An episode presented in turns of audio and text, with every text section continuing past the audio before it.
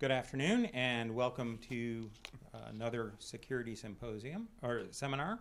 Um, and this week, we're really lucky to have uh, Chris Roberts. Uh, Chris is well known in the security community for a number of things. Um, some, some he will admit to, some he will not.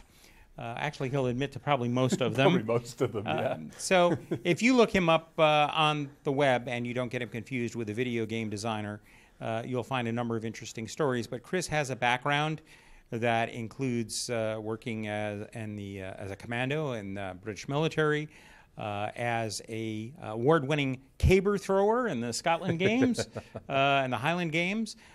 he's worked as a security practitioner in this field for quite some time gained some no, uh, notoriety for uh, showing weaknesses in aviation systems. Uh, he has uh, a record that goes back in a number of ways. He informed me that I guess his first computer system was confiscated by Scotland Yard because he'd hacked into Barclays Bank. Uh, back in the days of modems, and he was in school at the time. he still shows a hearty disrespect for some kinds of authority and a really keen interest in security. He's acting as the chief security architect for Calvio, an up and coming company in the security space. And he is going to share with us a lot of information today. Uh, and I hope you will uh, all appreciate that. Uh, please join me in welcoming Chris Roberts. Thank you, sir. Much appreciated. Thanks, guys. Everybody good? You guys all hear me at the back? Yep. Good. All right. So it is going to be somewhat interactive. Feel free to ask questions now. We'll ask questions at the end as well, okay? So we'll have a bit of fun with the agenda. Um, we got about 100 slides to get through in about 45 minutes. So sit back, pin your ears back, and have at it. Um, we're going to go through some fun stuff red versus blue. How many of you guys are familiar with the whole concept of red versus blue in security? Red team versus blue teaming, the whole concept of the insider guys versus the guys on the outside with the spandex and all the fun things. Um, we're going to have a talk about mentality reset. In other words, what are we doing right, what are we doing wrong, and what do we need to change? And then we'll have some fun along the way. Um, to Professor Spaf's side of things, um, come on in, grab a seat. Um, to his side of things, um, yeah, I've been doing this for rather more years than I care to think of. Um, it's great for many different reasons. got yelled at quite a few years ago for messing around with Nigeria. We hacked back with the 419 scams, brought a whole bunch of money back into the US, and then got hold of the feds and went, Hi, we've got some money and it's not ours. Caused some interesting questions. Uh, International Space Station was one. Mars Rover, we end up playing Freddie Mercury, God Save the Queen on Mars Rover, which got us yelled at as well. Airplanes, trains, and some other stuff. And as it was told, I'm uh, currently causing chaos and mayhem at Acalvio. So, what are we not going to do? We will not be doing death by PowerPoint. What are we going to do? We're going to be having a questions. We're going to be sitting and answering a whole bunch of questions on why are we here? What are we doing? How are we trying to protect? As you guys come into the industry, what are we looking for? What do you need to do better than we did? And part of it is our friends, the humans. First statement on this one for all that we are, we have an equal capacity to evolve.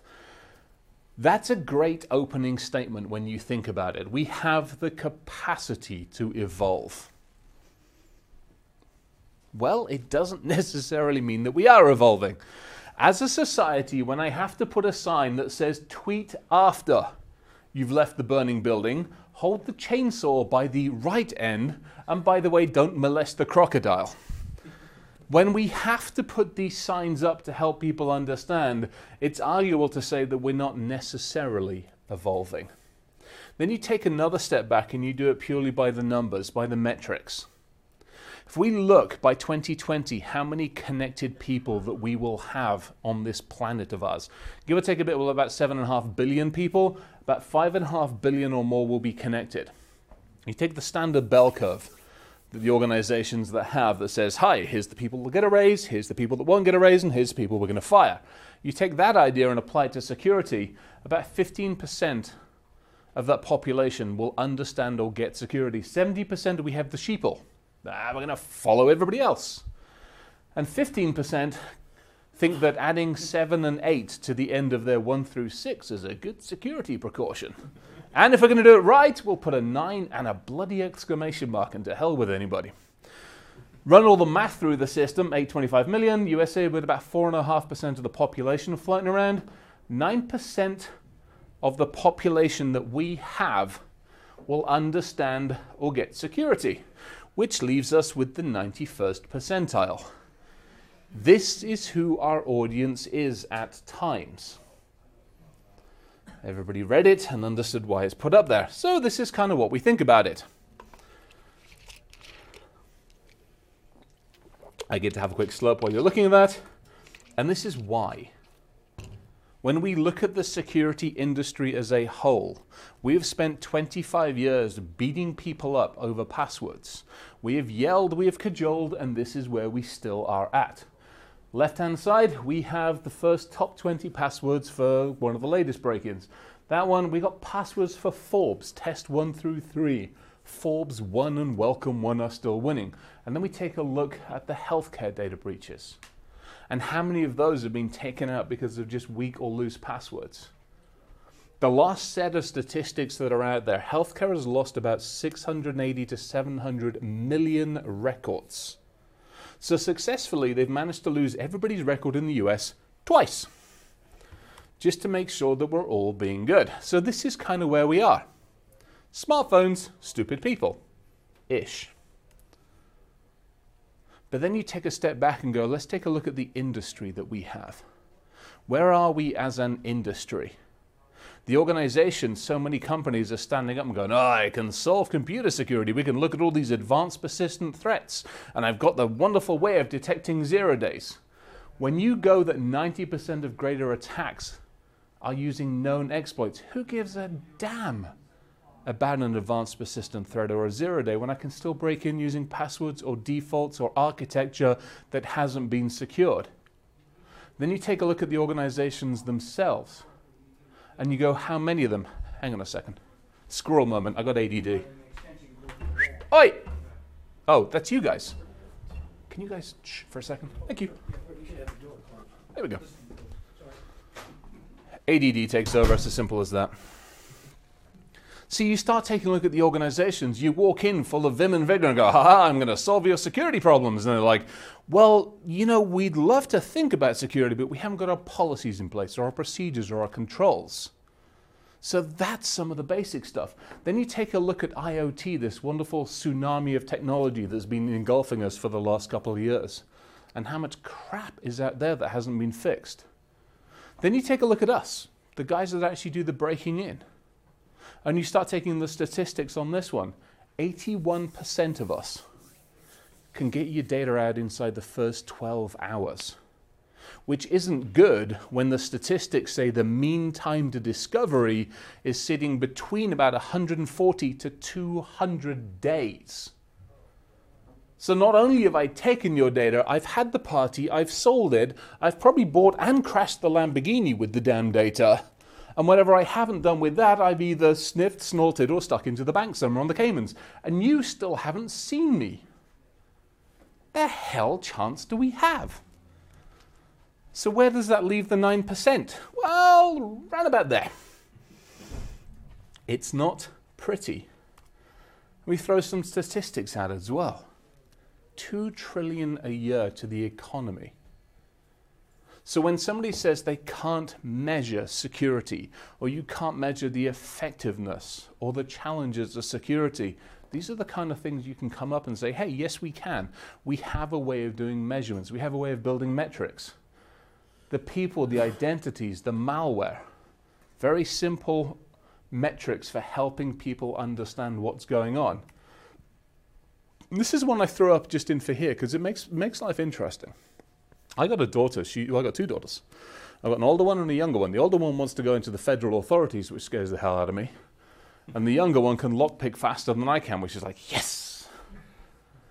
And here's the reason I'm teaching that because basically, so many people coming up through schooling systems still aren't being given the opportunity, still aren't being talked to about the security realm, the IT realm, the whole areas. You guys are all here. Purdue's changing a lot of that, but there's still a ton of people. Now, it isn't security as just a traditional realm for having you in our industry. This whole challenge of security and the problems we have is everybody's problem. I don't care if you're going into engineering, if you're going into business management, I don't care what you are studying. Security's got to become all of our concerns. So, not a problem. We got it covered. Ah, IT's got this sorted out. Yeah, no problem. We got it sorted. Uh, no, we haven't. We're going about a million and a half people short by 2020. So if you are coming into our industry, congratulations, welcome to our industry. We bloody well need you. And we'd like it if you do a better job than we did, please, as well. Issues on implementing security, challenges around security. 24% of enterprises monitor their security 24 by 7. So that is a 76% of companies don't even know if they're being hacked or attacked or broken into. How do we change this paradigm? So, what's the summary? Well, we've got more toys we're putting out there.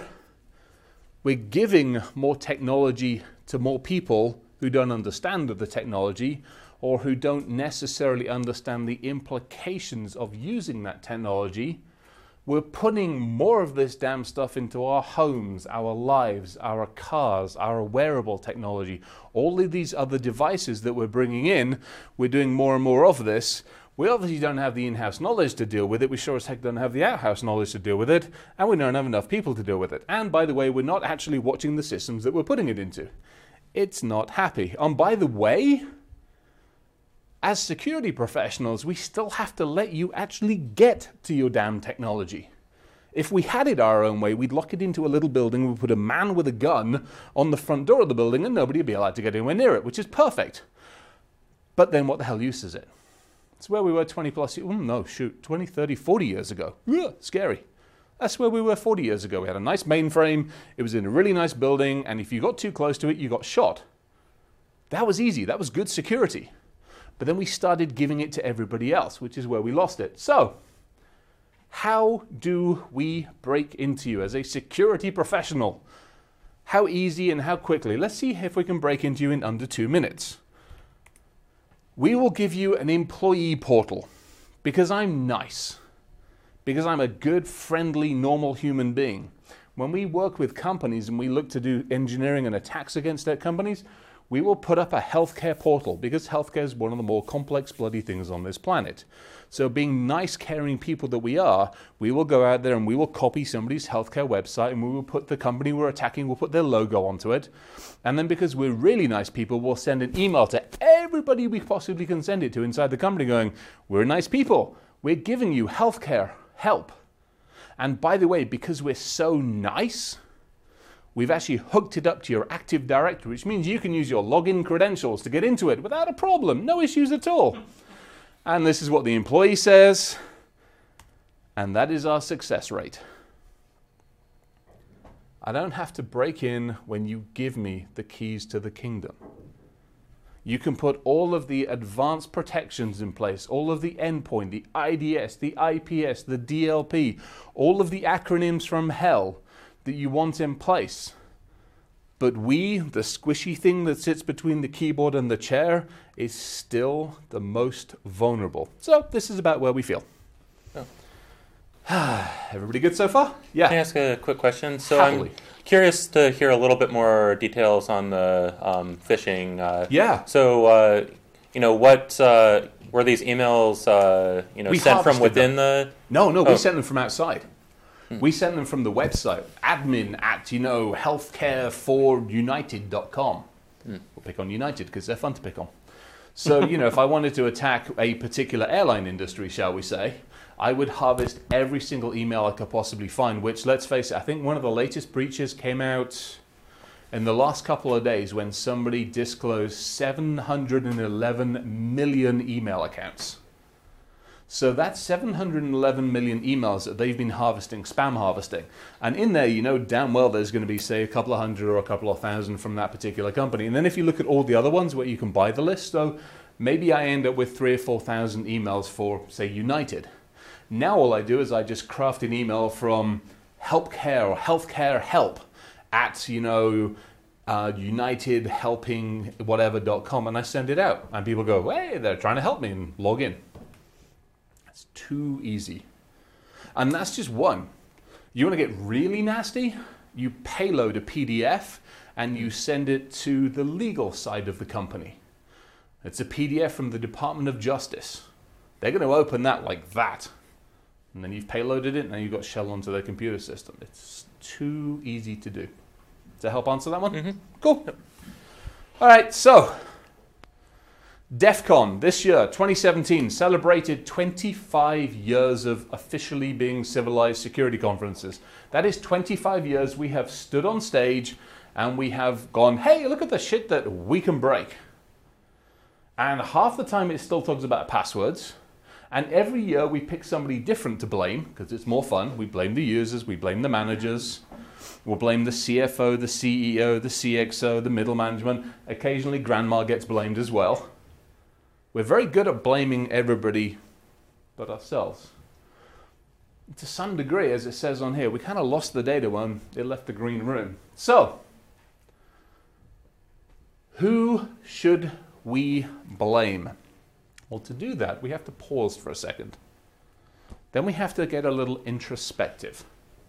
We as an industry need to take a step back and we really need to go, hey, we've been so focused on breaking things. We're really good at standing up and going, hey, IoTs are broken. Everything's broken. We're not so good, really, at turning around and saying, hey, who are we protecting? And why are we protecting them? We keep blaming everybody. We keep taking a look at it and going quite simply, hey, we can fix this little bit of a problem, or we can fix this little bit of a problem. And this, I think, unfortunately, is where we are as an industry. We have failed spectacularly. And we have failed because those of you that are closer to school age than I am these days realize that Red, the guy that can jump over walls and do what he wants, when he wants, and how he wants, is kind of like the schoolyard bully. He takes what he wants when he wants. With the red team, nothing stops us. I've been doing this for 20 plus years. And in all that time, I've yet to fail to break into anything we've gone after. And that's government facilities, that's prisons. We've broken into prisons. We've broken into all sorts of other fun and interesting buildings and companies and computer systems, both here and abroad. That's not a good track record. Because I really wish somebody would have stopped us. And then we're promoting and we're going, ah, come and join a red team. No, quit that shit. And arguably, we've lost the core focus of what we should be doing, which quite simply is protection. It's as simple as that. I do a lot of work with the National Guard, um, and I often refer to them as America's comfort blanket. Because when shit goes wrong, who is it that comes to the rescue? The National Guard. You don't see the FBI guys going, oh, I've got two people over my shoulders and I'm wading through water. Hell no. Who do you see? You see the bloody National Guard doing that shit. What are they doing? They're protecting. What do we not need? We do not need these people anymore. Why is that? This is a little harsh, and I kind of apologize, but I kind of don't apologize. But we've spent and we spend billions building on the misery of others. We keep finding things to break, yet we don't always come up with a fix. So, as you guys come into this industry, as you work towards this industry, stop saying, hey, I broke this, aren't I cool? No, you're not cool anymore. Not unless you can go, hey, I broke this, and by the way, here's three or four different ways you can fix it. You can implement the fixes, you can help fix things. Kind of failed, unfortunately. And then to the real logic really comes down to the simple fact there's too much out there these days, and we'll go into that in a little bit more detail. And there's too few people on the blue team side, in other words, the defense team. You get the attackers who go, haha, I broke everything. And the defenders are going, well, for crying out loud, I don't have the tools I need. I don't have the training I need. I don't have the background. The company only lets me work from, say, 7 a.m. till 6 p.m. And you silly sorry ass broke in at 2 o'clock in the morning, you rotten toe rag. Who the hell's watching the environment? And we've done that. We still do that. We did that the other week. Two o'clock in the morning, we're sitting there, pick the lock, get in, turn the alarm system off, walked out with the goods by five o'clock in the morning, left a nice little loves, hugs, and kisses note on their desktop. The guy turns up at 8 a.m., looks at the cameras, and realizes that we've already gone. It's too late. And then, then we have the vendors, the suppliers. Those that will happily sell you any kind of blinky, bloody light solution in the vain hope that it will fix things. When you get out there into the workforce and the vendor turns up and goes, ah, I've got this year's blue blinky light and it's going to fix everything, taser them, please. Don't hesitate. Just go, hi, open the drawer, taser. Game over, simple solution. Because unfortunately, what happens is you're like, ah, you got broken into last week and you're on the front page of the Times. Well, if you'd have bought our product, we would have solved that for you. That's not just a taser, that's a taser and potentially a tar and feather moment as well. There's levels for this one. So, what do we do about it?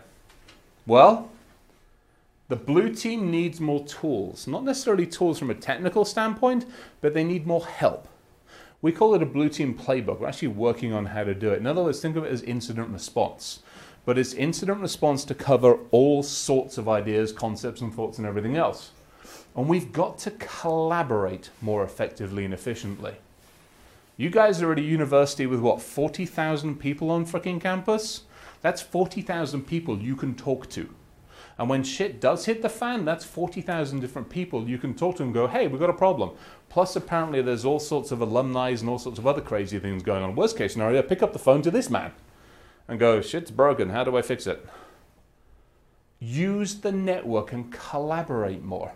And the call out to the agencies is the same thing. One of my biggest issues, aside from all the shenanigans with the feds, is typically it's a one way street when you go into the federal authorities and go, hey, we've got a problem, we've got something we want to work on, they're like, oh, great, thanks for the intel. Well, hey, what do I get in return? Well, you've helped the federal authorities. Who gives a shit? Seriously, give me something back I can use to help my environment. What's trending? What's happening? What's going on? So, simple question Is it the death of the red team? No, it's not we do need to keep the red teams going. Why? Because we've got to keep the vendors honest, quite honestly.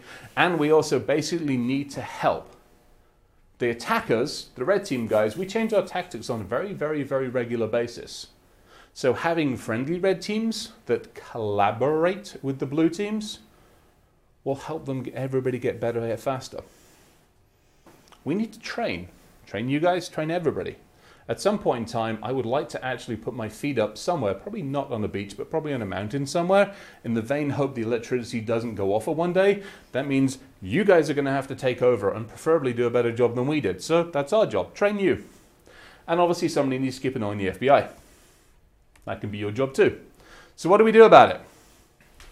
We have to change the mentality as you guys come into the workforce, as you work more effectively, as you talk to organizations, I don't care what job you do, but put security in there somewhere, please. Put it as part of a software development lifecycle model. Put it as part of your building, your architecture, your environment, and put it as part of your mindset. When you're downloading apps, when you're adding things, start asking that next question. When somebody sends you something, ask that next question to yourself, ask the family, get people to think about these things. Because if you don't, you still have people like me that will tear all of the new shiny things to pieces. And we've been doing that, which is why we've got some slides in here all about that. So, this is the other one as well when you talk to the vendors, the suppliers, and the partners, when you guys go out into industry, ask more questions. That whole idea of trust is great and it's amazing, but don't do it. And if you do, trust but verify. When the vendor goes, ah, this year's blinky light is going to solve all the problems, well, bloody well prove it. It's part of the reason I'm with the Calvio. It's for that exact same reason. Because when they came to me and said, hey, we've got this new toy, I'm like, oh, hell no. You bloody well prove it. And so we spent six months beating the living heck out of it to make it something that it should be. And now it is what it needs to be. But you guys are going to do the same thing. Same thing with the blinky light, because that shit isn't going to work. Because this is really the reality of the blinky light. This is actually two engagements, and we're like, oh, we've got a data center. Yeah, that was their data center. and we're like, I, I can't break into that because I don't even know what the hell. I'll just take scissors to the cables. It's easier that way. It's horrible, and it was scary. So, what do we have to do? There was a company many, many years ago called PacketStorm. They kept it very, very simple evolve or die. We have to get better. Arguably, a lot of the security tools out there these days are what's known as reactive. The firewall. Hey, yeah, I saw the packet. I did send it to Latvia. Was that okay? That's your firewall. Your IDS IPS goes, hey, I, you know, I saw the packet, but I didn't see it in any kind of these lists, so I, I let it go to Latvia as well. Do you mind if I do that? The DLP, data leakage, goes, hey, you know, I saw the packet and it was actually wrapped up in something really cool. It was actually in, you know, a PNG file, and you let me send PNG files. Is that okay that I sent it? This shit's reactive. This is why we lose all of our data. So as you start looking at this industry, start realizing that you need to be more predictive stuff in place. And I'm not talking AI and machine learning because we can have a really good conversation about that. By the way, anybody that comes to you and says, ah, we've got an AI system, taser them and tar and feather them and stake them on the ground. With ants. Yeah, thank you. Yeah, the little red buggers as well, please. Not the nice ones. God help us. Learning behavior, the ability to build something that is adaptive. The tool that you buy or the tool that you are developing today still needs to work in five years' time. Architect your solutions that way. And it's got to be predictive and it's also got to be intuitive. The whole concept of actually building something and then handing somebody a manual that's that thick, not good, doesn't work. And by the way, don't give people more consoles. They already have enough damn consoles and they don't have enough time to look at the consoles they have and they don't have enough time to look at I went around RSA this year. To me RSA this year was like RSA last year with more blinky lights and more freaking consoles. End of RSA, I just saved you about two and a half thousand dollars on a ticket. Because this is unfortunately where the poor IT guy sits. Not enough hours in the day. And then let's talk about passwords. Oh, for crying out bloody loud. All right. I have a t shirt. Actually, it's a hat as well It says passwords are dumb.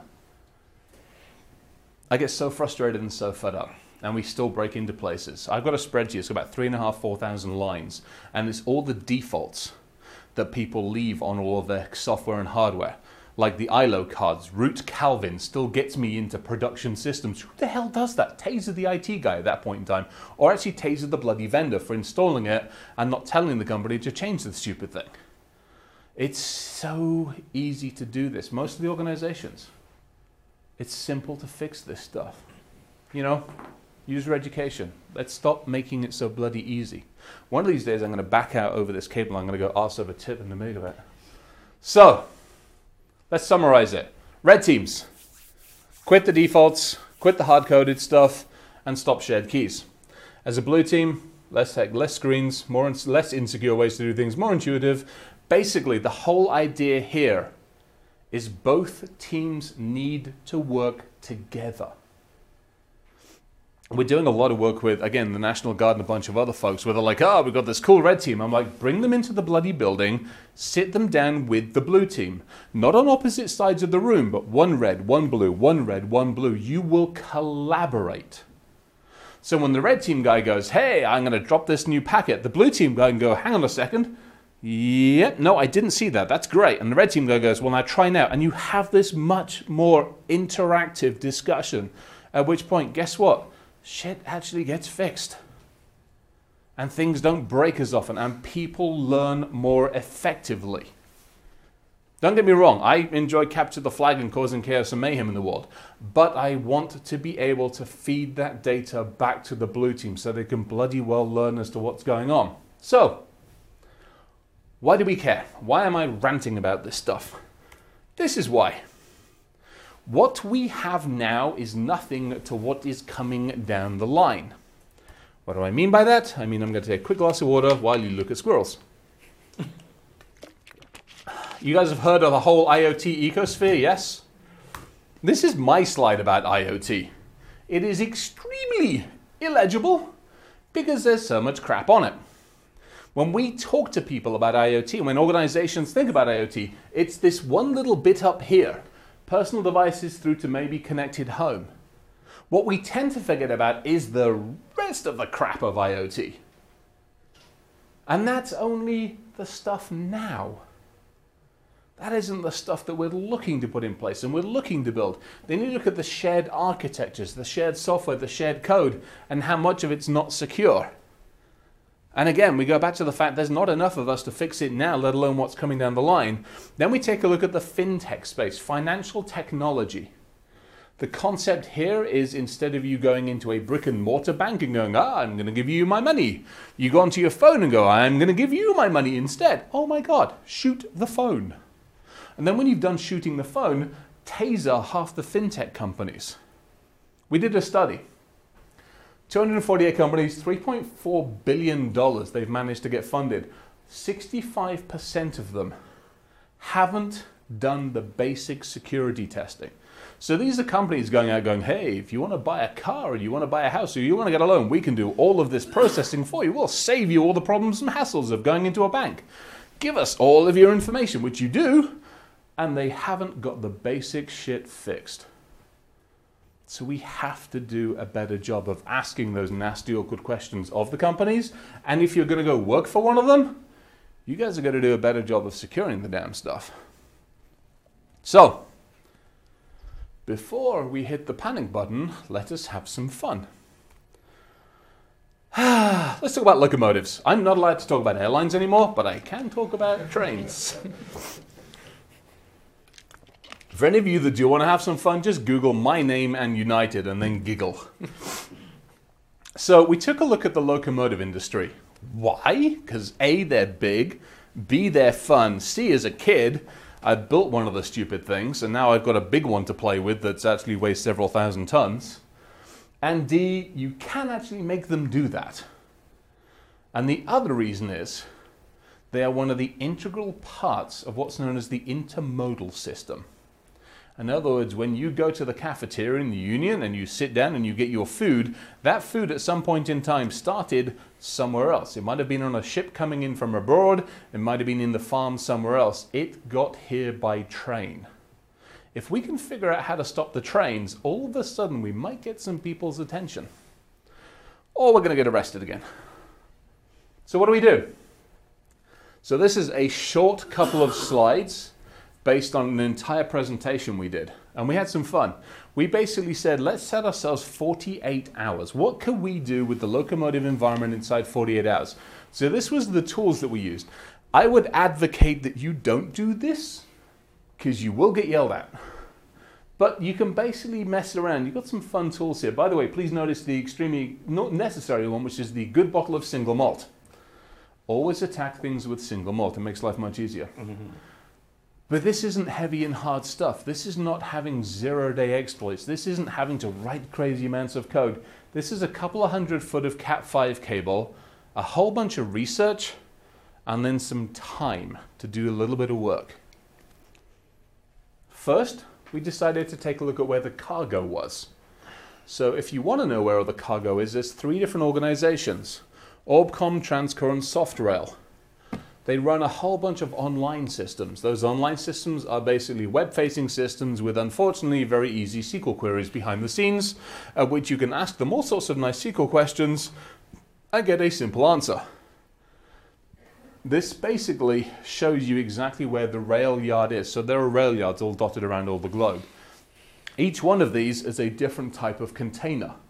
Some of these are petroleum containers, some of them are operated by different companies. CSX one, Northwest Southern one, all the different ones on here. Each one of these has a bill of ladening. So now, if I want to know where the train and the locomotive is, I can take a look at and go, hey, I actually want to get a whole bunch of these or a whole bunch of these and mess with them. Easy stuff to do. By the way, this was doing without login credentials. You can interrogate the entire system if you know how to manipulate a web browser, which hopefully you do by now.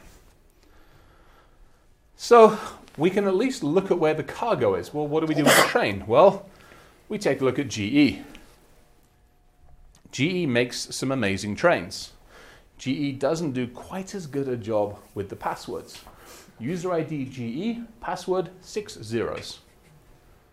Not that hard to get into, especially when you start taking a look at the GE trains that are not necessarily in this country, and you can mess around with QNX, which is basically a nice interface system. We did this live when we were in London earlier this year. We got into a train in China. They're like, oh, you can't do that. So we did. So we telneted in, got a nice screen console up with the maintenance software, and took a screenshot of exactly what the engine was doing in China. Took about 10 minutes, and that was the user ID and password to get into it. Easy stuff. And at this point in time, I've got access to this, which means I can speed the train up or slow it down. Whatever I want to do. So that's fun. Can we do the same thing in the US? Well, the answer is yes, because there's how you hack signals. That 200 foot of cable and three minutes with a lockpick set gets you into a wayside. They're dotted around. They're at junctions, they're at intersections. They're also, if you go out to a nice middle of nowhere, we got about 100 miles of track. They're about every two to five miles. You can find one of these things. If you feel like getting access to one, which I probably wouldn't advise unless you have a get out of jail free card, you can plug in, get into them, and with a very simple GEGE, you can get an access console to the damn thing. If it doesn't give you an IP address, you can assign yourself an IP address and just get terminal server to it. At which point, now I can actually get into the communication equipment and I can pull off all the wayside information. So I've got to one. The question is, can I get to all of the others? The answer, of course, is yes. I can actually take over at any one point in time several hundred miles of track at my discretion. What can I do with it? Well, I can leave all the lights green. I can turn all the lights red. I can put the signal crossings up. I can put the signal crossings down. I can do whatever I want. And the reason I can do whatever I want is when the engineers built this, they didn't think about security. They put one button in there that's called a man not present. In other words, if I want to turn the signals up and down and turn lights green, I have to press this one button. But that one button goes to a software function that's on the board. So all I have to do is overflow that software function and it defaults to what I want it to. So I basically do a man in the middle attack on an app layer and I basically do an attack on the network layer. Combine those two together, now I can actually take over pretty much so any signal anywhere. Unfortunately, this is what happens. How many of you ride Amtrak or have ridden Amtrak or the train system? Excellent. This is what you can do to Amtrak trains too. Amtrak is currently running shell shock on a whole bunch of their Amtrak systems. Probably not the smartest thing to do. It also means when you're sitting legally in the passenger compartment on the passenger wireless network, if you run shell shock on the switches, you can basically get yourself onto the locomotive network. And from the locomotive network, you can actually, if you're running late, speed the train up a little bit and not have it stop at any of the other crossings. You get the idea. Kind of a fun thing to do. Everybody good so far? Good. All right, so we've had transportation. Let's have some fun with food. So, in this case, I'm going to mess with the UK. The reason I'm going to mess with the UK is I have one English and one Scottish side of the family. The Scottish side of the family went for independence and we lost because there are too many bloody English people in Scotland. so this is revenge. This is basically going after the cows because cows are fun to break. Why are cows fun to break? Because they're part of the food system. And they're also fun because you can do your own research. Again, as an attacker and as a defender of organizations. If you ignore what Hollywood tells you, you actually have to do your own research. This is how you do it. Do your own open source research, do your own intelligence research, Google the heck out of it. Use Shodan, use all the detail stuff. Get out and understand what Tor and Onion is. There is a whole wealth of information on there. Take a look at this information. Google yourself, it can be a little scary at times. So, rather than researching, let's hack something. I'll let you read that for a second while I take a quick slurp. Everybody good? so, this is Hacking Cows 101. cows have to be milked on a regular basis. And as they're milking them, the milk machines, especially the automated systems these days, can also measure the cow's biochemistry and everything else. Which mean when the cow is being uddered up and all sorts of milk's being taken out, and then go, ah, the cow's feeling bad, let's fill it full of chemical crap. That's what this machine does. The way you get into these machines is using Terminal Server or PC Anywhere. And as it's the same password across the entire herd management system, you can get into about quarter of a million cows in about 10 minutes flat. So, quarter of a million cows with a whole bunch of systems, I can now not just measure the milk, but using this system and this one, I can also adjust the drugs that it's fed. So, number one, I can put drugs into the milk, and number two, I can drug the cow up. So, you're either going to end up with a really happy hippie cow, or I can kill the cow and poison your milk. That took about 48 hours to figure out as well.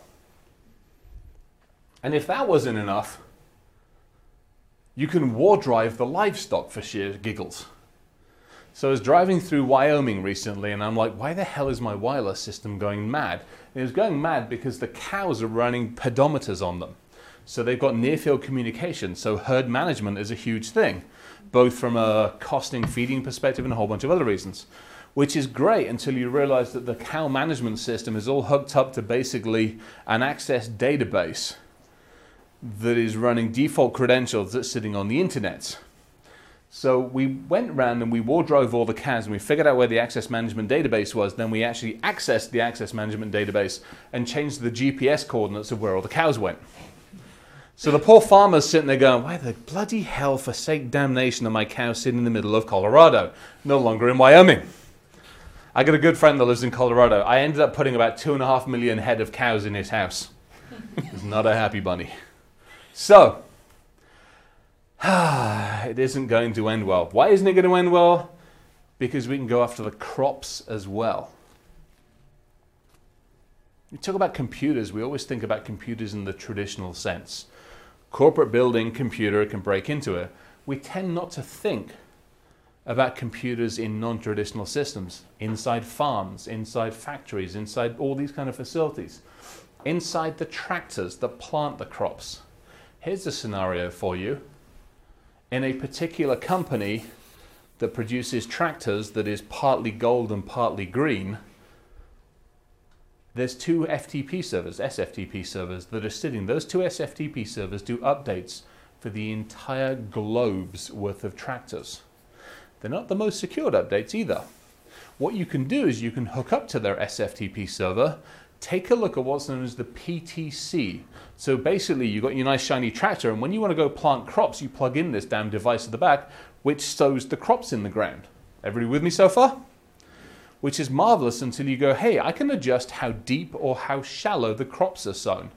So instead of your barley or your wheat being sown four inches deep, I sow it two inches deep, or an inch deep, or six inches deep. So now I affect your crops.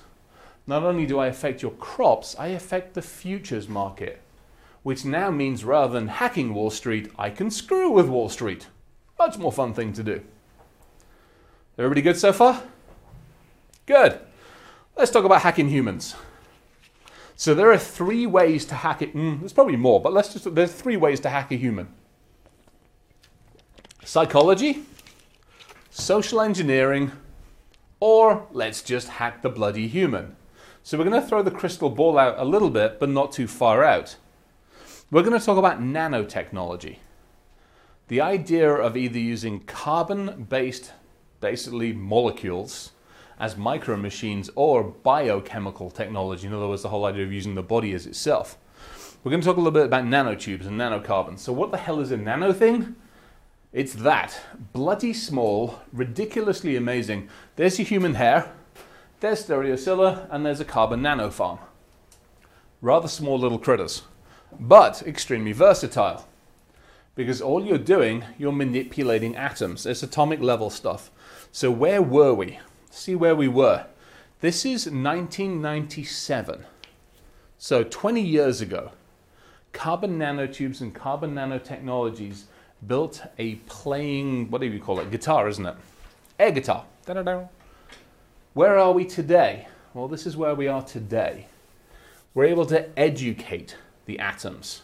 not only can we make pretty patterns out of them, we actually have the ability to get them to recognize what, where, and how they are in the body, as well as some of the chemical elements that they're interfacing with. What does this mean in English? It means a simple thing. It means I can go backwards to early days of coding to go forwards to communicate with the damn things. So, those of you that are looking at biology, those of you looking at the sciences, this is really where the fun starts, where we're actually crossing over really extensively. You take some very, very simple coding languages, you give it the ability to put standard constraint files in, you replay it on a frequency, and now you can basically inject, you can take physical to a frequency wave, frequency wave either transmitted over laser or UHF or near field communication and now I can actually communicate with the molecules themselves, as long as they've got the receptors and antennas and all sorts of other fun things. So I've got carbon nanotubes, I've got my coding and my programming, and I can get the two to talk to each other. Well, that's great, but what the hell use is a carbon nanotube? Well, if you attach a tail to the carbon nanotube and you apply frequency to it, you can make the damn thing move. So now I've got swimming carbon nanotubes. This is where we are. So now I can actually get this carbon nanotube to go directions and other functions. There was uh, something that came up on, um, gosh, I thought it was online last week. There was a specific uh, program, look it up online. Basically, somebody decided to mess around with sperms and eggs. So rather than the strongest sperm going, woohoo, I got this one covered, what they ended up doing, they manipulated some of these buggers so the exact one that they wanted got to where it needed to be as quick as possible. So no longer is it the strongest will survive, it's whichever one actually won out against this critter survives. There's a YouTube video about it which scares the living crap out of me. Not only that, but we can actually get them to a stage where they can make independent decisions based off of recognizing different chemicals. So the whole concept here is if I drop carbon architecture into your body and I make it intelligent enough, it can go around the body and start to understand what is in the body. The upside of this is fantastic. The downside of it is the six foot three hairy thing that's going, hey, guess what I can do to this shit?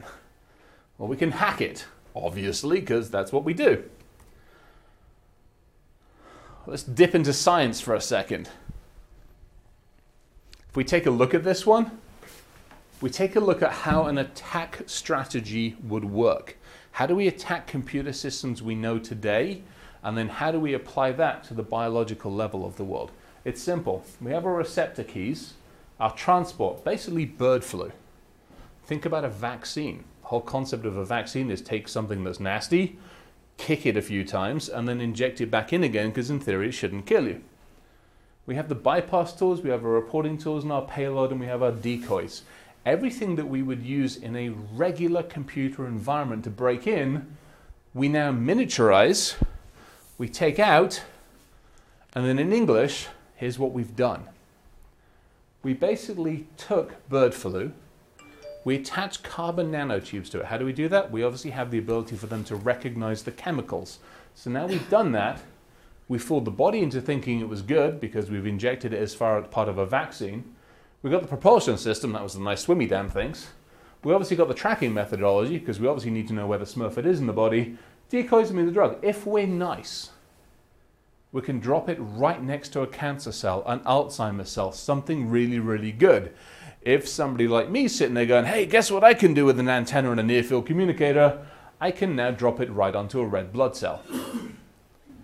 Not so nice. So, this doesn't require a very expensive lab's worth of equipment. You can do it about $100 worth of Arduino. So just the same as the whole press has gotten hold of pacemakers and the ability now to kill you remotely if you have a pacemaker, and we all know that we can kill you if you're running an insulin pump and all that shenanigans. Now with the crazy crap that we're putting out with nanotechnology, we can do the same thing with about $100 worth of Arduino. So those of you that are like, oh, I don't want to do any hardware hacking, this is why you want to do hardware hacking, because it's fun. Well, it also kills people as well, but that's not so fun. So, for those of you that had an anti GMO moment, there's more of that coming down the line because not only we decided, oh, this stuff's really, really amazing to actually pump into bodies, but now we can pump it into the food.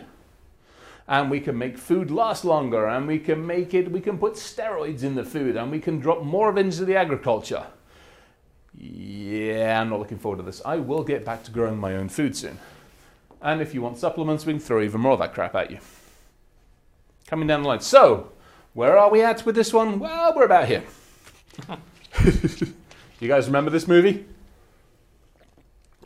No? Cloudy with a chance of meatballs for crying out loud? Good gods, people. All right, so where are we? Well, we're about here. Again. All right, panic time. And then this one. I know I'm running low on time, aren't I? So let's basically go through something very quickly. This is one of the areas that, basically, as a researcher, as an attacker, whatever you want to call us, we have done an amazing job as a society of putting more and more of us out there on the internets. We do a phenomenally awful job of protecting any of that data, and we keep putting more and more crap about us out there. So, consequences and actions. What does this mean? It means that a nice little platform that I have that I run brings in about a billion targets on a monthly basis. IRC channels, I2P channels, darknet channels, the whole lot. I bring in about quarter of a million credit cards every single month that people lose. Patient records, healthcare records, you get the idea. Do a better job of looking after your data, please, and the organizations and the charges that you are responsible for. We've seen that one before. I just realized if any of you are interested in nuclear stuff, there's some fun stuff. I put this one up. I was at a government meeting and I put this one up at the government meeting, and like half the people went like this because they're like, oh my God, we can't see TS level data. I'm like, you lost your shit. So, if anybody wants the plans for a nuclear plant, Williams Station's nuclear reactor is actually sitting in an Iranian server along with all the tools. And by the way, anybody in the Iranian army, actually, there's all their people as well. So, this is the kind of fun stuff that gets lost. And then we go back to the vendors and the suppliers. And this is where it gets nasty, because I'm not the nicest of people sometimes. So when we are looking to break into somebody, we will occasionally look for the weakest link. And unfortunately, more often than not, the weakest link is the vendor, the supplier. The people, you might have your own environment nicely secured, but occasionally you have to hand that data to third parties. This next slide is going to see why you really have to ask them all the nasty, awkward questions. Because this is what happens when the vendor fails. This was a security contractor. This guy ran security for the company. Not only did he do that, he had all of his data and third parties' data on his portable server, and he had that and that, and obviously he had his bloody girlfriend. If we could have found pictures of naked him, we would have put them up there and we would have put a very, very small little thing over his thing. Unfortunately, we couldn't, but quit mixing business and pleasure on the same system. So, wrap up. This is going to be your future. Some of the stuff I'm working on at the moment is consciousness and computers. Where are we going to be in 10, 15 years' time? Can we and are we at a stage or coming towards a stage where we can upload consciousness to computers? And if we can, what the hell happens then? Barriers, all sorts of other things come down. How do we do this? How do we talk? All these other wonderful things. Yet the problem is, in that 15, 20 years' time, are we still going to be figuring out how the hell to deal with passwords? You're coming into this industry. How can you change things? What can you do differently? How can you do better than we did, hopefully? Get out of the red team and blue team mentality. When somebody comes in and goes, Hey, I want you to run in the red team, go, Hey, get lost. I want to collaborate with the teams. And by the way, taser the damn vendors. Every now and again they need it. It's kind of like a wake up and a reminder for them. Mm-hmm. Tech's coming. We aren't stopping it. We tried stopping it with BYOD and a whole bunch of other things. Get used to it. We're going to have to do a better job. We as teams have to collaborate. And Blue, quite honestly, Blue's kind of got to win on this one. Because if Blue doesn't win, we've got some problems. So, with thanks And then the final slide from Mr. Douglas Adams. So long and thanks for all the fish. Questions? Everybody's sitting there going, Holy smoke, I'm not going to ride a train, eat food, or go anywhere near the damn doctors for the next six months. What questions you guys got? Remember to use the mic. So, when you see organizations that have really done their security as well as can be expected, Yes. it's hoped, okay. Yeah. Is there any favorite spot that typically the CISO tends to be more influential? Is it operations? Is it reporting to the CEO? Is it under CIO? Or does it not really matter? It Just varies from organization. to I think it varies from organization to organization. I think what I see better than anything else is when the CISO is working closely with like compliance and legal and regulatory and HR. I think that's when when you see because the biggest challenge that we have in security and IT as a whole, IT shouldn't own anything, arguably. When you come to me as the business and go, hey, I got this really cool database, well, congratulations. I'll give you a home for it, but you own the darn thing. It's your data. You have to tell me who should and shouldn't have access to it. So when IT goes, I want the entire domain, that's when we fall over on ourselves. And then security's got to come in and go, hey, I really want to lock everything down, but I know users need to use it. So I've got to work with the business. I've got to work with the IT guys. I need to work with legal and compliance and HR. And we all need to figure out how to solve this better. That's a huge thing. It comes down to communication. Um, I got a. Go away. Get away with you.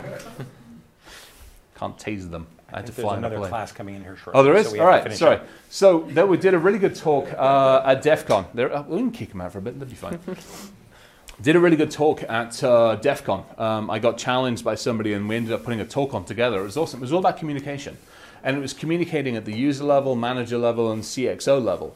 And that was huge because I think the biggest thing that we have, and the biggest success stories, is when security can articulate what we need to do and how we need to, and then we provide the metrics. Going in there and going, "Ah, I can solve your problems if I bought a firewall, that doesn't work. It's helping to educate those around us. How do we do this? How do we effectively tell the C levels this is how we should be doing this at the level they understand, and then helping to collaborate with everybody else. So yeah, there's no one good formula. I think the biggest formula is somebody coming and going, how do we all figure this out? We all draw the same paycheck. We all need to be in this together. Does that help? We're going to have to stop there, and uh, thank you very much. No, thank you very much. Appreciate it.